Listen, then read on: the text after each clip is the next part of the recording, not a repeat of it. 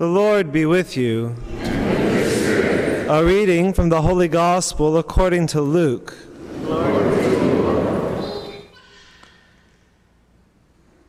There was a scholar of the law who stood up to test Jesus and said, Teacher, what must I do to inherit eternal life? Jesus said to him, What is written in the law? How do you read it?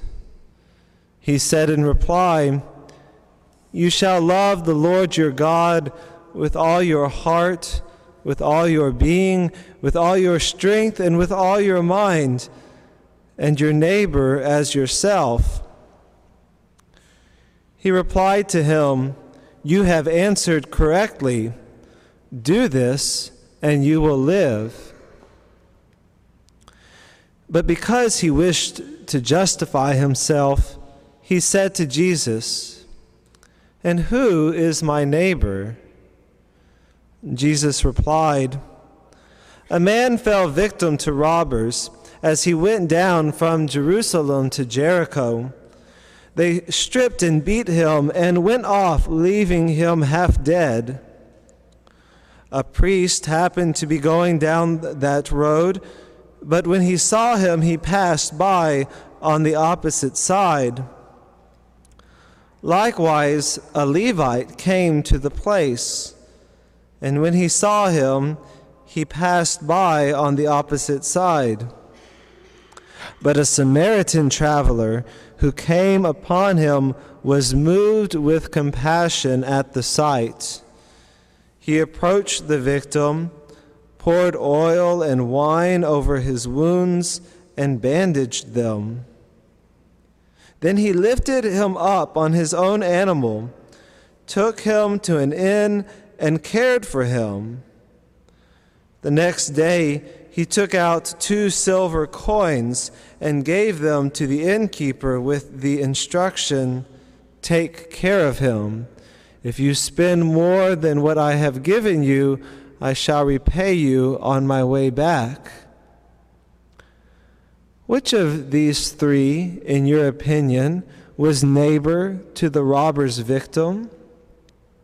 He answered, The one who treated him with mercy. Jesus said to him, Go and do likewise. The Gospel of the Lord.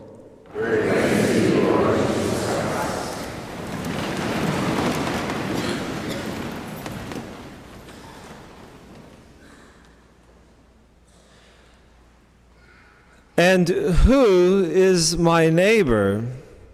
Who is it that I am to love as myself? In answering the lawyer's question, and who is my neighbor, Jesus, Jesus answers more than just this.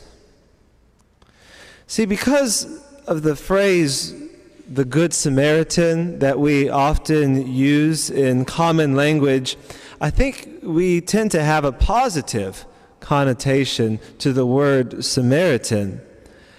But to the Jews, the Jews of the day, Samaritans were bitter opponents. They would have shrieked at the, the name, the very thought of the Samaritan. When Jesus asked the lawyer at the end of the parable, which of these three, in your opinion, was neighbor to the robber's victim? He seems to even be unwilling to say the word Samaritan. You notice he doesn't say, oh, it was the Samaritan versus the Levite or the priest.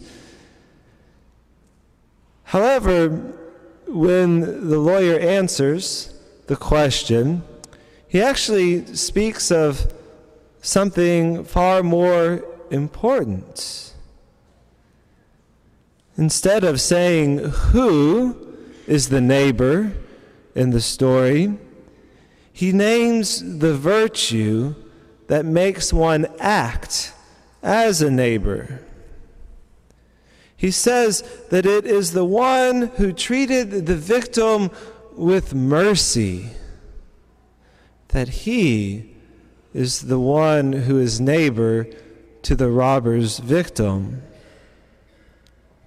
And through this, Jesus shows that not only is the Samaritan part of what is included as who is my neighbor, but also that even the Samaritan is capable and sets the good example of what it is that the good neighbor does, of what we are to show towards our neighbor and what it means to be neighbor.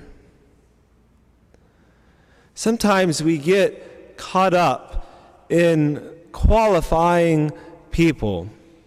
Oh, he is uh, this, she's that. We have a tendency to focus on the labels of others to the point that we forget to focus on the qualifications that we need to have towards others. More than knowing who is my neighbor, who are all these people, we need to know how I can be a neighbor. How can I love the Lord my God with all my heart, with all my being, with all my strength?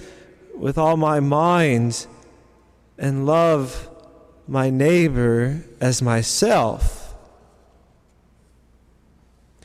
The answer is through showing mercy, through the answer that the lawyer gave to Jesus. During this year of mercy, it seems like a lot of attention has been shown on receiving God's mercy. And of course, this is a good and wonderful thing and an important part of our faith and of our journey as Christians. But what about being merciful like the Father? I guess it's kind of typical. Uh, we want to receive, but maybe are hesitant to give. We can apply this in thinking of and reflecting upon the mercy of God. We should, yes, acknowledge God's mercy, but that then leads us to seeking to imitate this great attribute of God. It is God who is merciful, and we participate in his life and who he is by being merciful to others, by seeing others with compassion and being moved at those, especially who are in need, especially those who are victims. In the first reading, Moses tells us that keeping the commandments, which we know includes loving God, loving our neighbor, and we could add also being merciful, forgiving others, that this is not something too difficult or out of our reach.